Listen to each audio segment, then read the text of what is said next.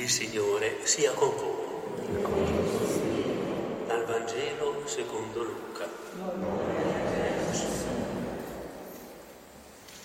Mentre stavano compiendosi i giorni in cui sarebbe stato elevato in alto, Gesù prese la ferma decisione di mettersi in cammino verso Gerusalemme e mandò messaggeri davanti a sé. Questi si incamminarono ed entrarono in un villaggio di Samaritani per preparargli l'ingresso. Ma essi non vollero riceverlo perché era chiaramente in cammino verso Gerusalemme.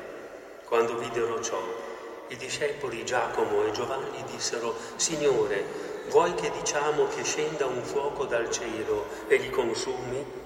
Si voltò e li rimproverò e si misero in cammino verso un altro villaggio.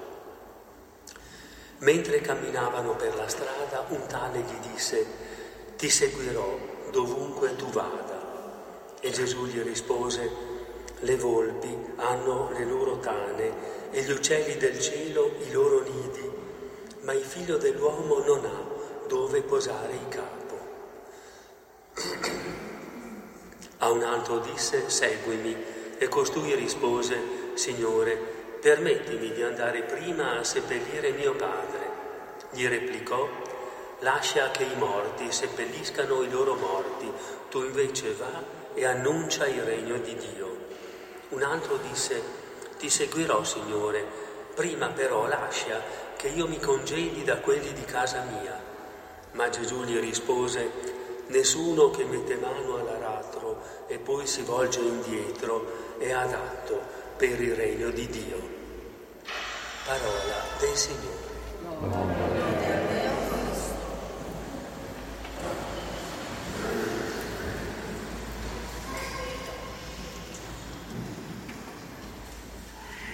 Le tre scene contenute nel Vangelo delle tre persone, una che chiama Gesù, le altre due che si propongono e le risposte che Gesù dà ci sembrano assolutamente molto dure.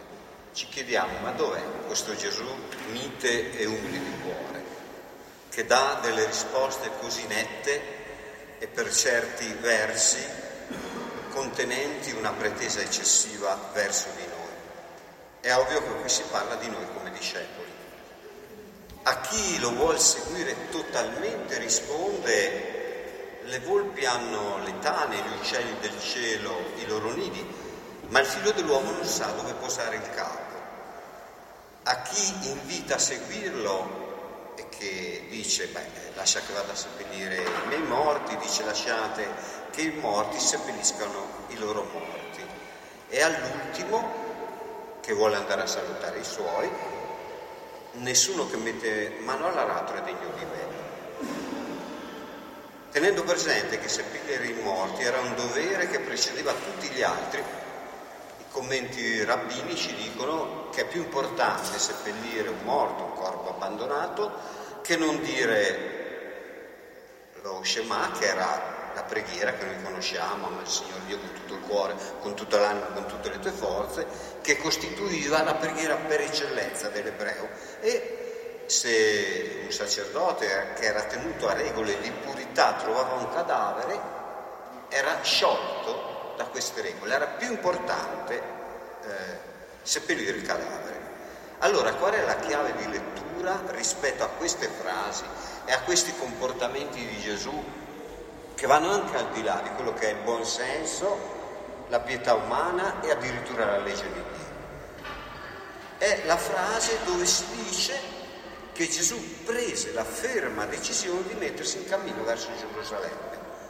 E il testo greco dice indurì il suo volto. Cioè Gesù sceglie. Che cosa sceglie? Sceglie di accettare di percorrere quella strada che ormai si profila che terminerà a Gerusalemme, infatti si dice in cammino verso Gerusalemme, con la morte in croce. Una scelta per lui assolutamente dura, non facile, non eh, semplice da accettare, controcorrente perché i discepoli, altri si aspettano, le persone a cui porta il suo messaggio altre esigenze hanno. Gesù, come vedete, lo sceglie quasi da solo dopo aver raccolto tutte le, le sue forze. Del resto, proprio in questo capitolo, già due volte aveva detto ai suoi discepoli che sarebbe stato condotto a Gerusalemme e giustiziato. E i suoi discepoli tendono a mettere in sordina questa cosa, non si lasciano colpire perché è un avvenimento troppo doloroso per loro. E allora quella frase che ci sembra strana che il figlio dell'uomo non ha posto quando sappiamo benissimo che sapeva dove andare a dormire. Vi ricordate la casa di Marta e Maria, l'amico Lazzaro, un luogo caldo, accogliente? Non è questo il significato. Il significato è che Gesù viene rifiutato.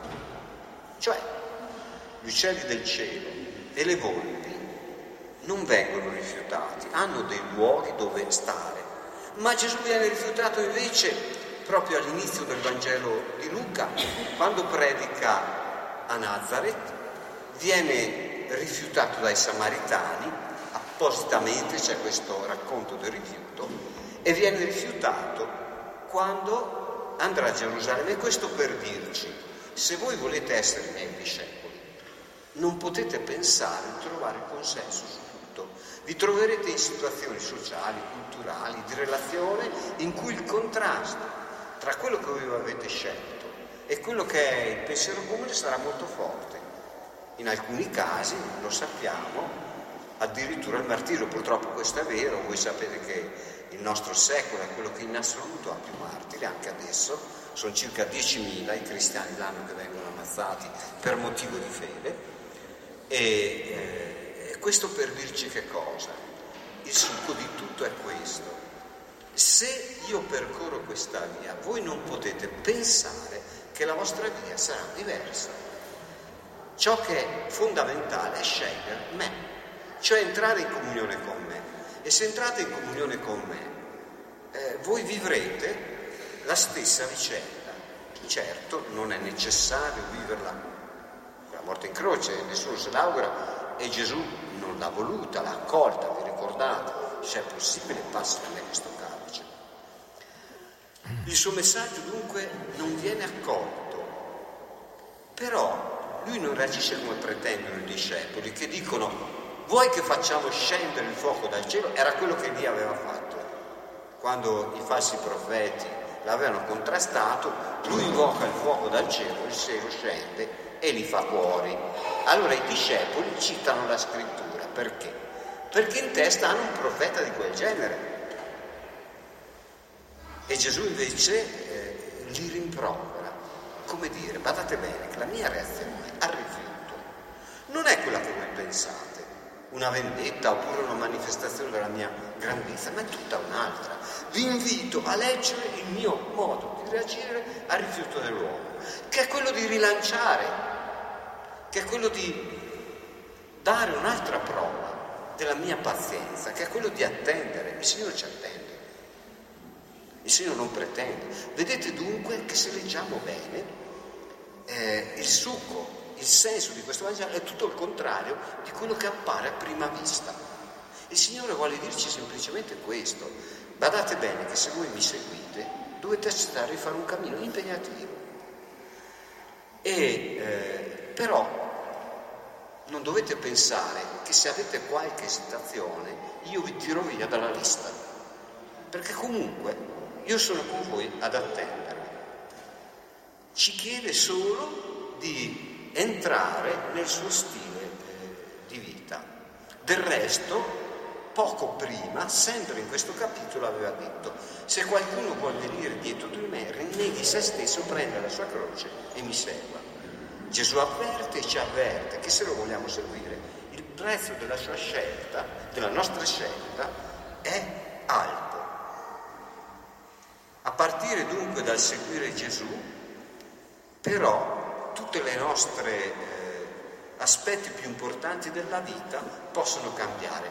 Eh, la risposta che dà a chi vuole seppellire i morti, anche questa, ci sembra sgradita, in realtà lui dice, annuncia il regno di Dio. Dire Piccò, lascia che i morti seppelliscano i loro morti, tu invece vai e annuncia il regno di Dio. Come dire, qual è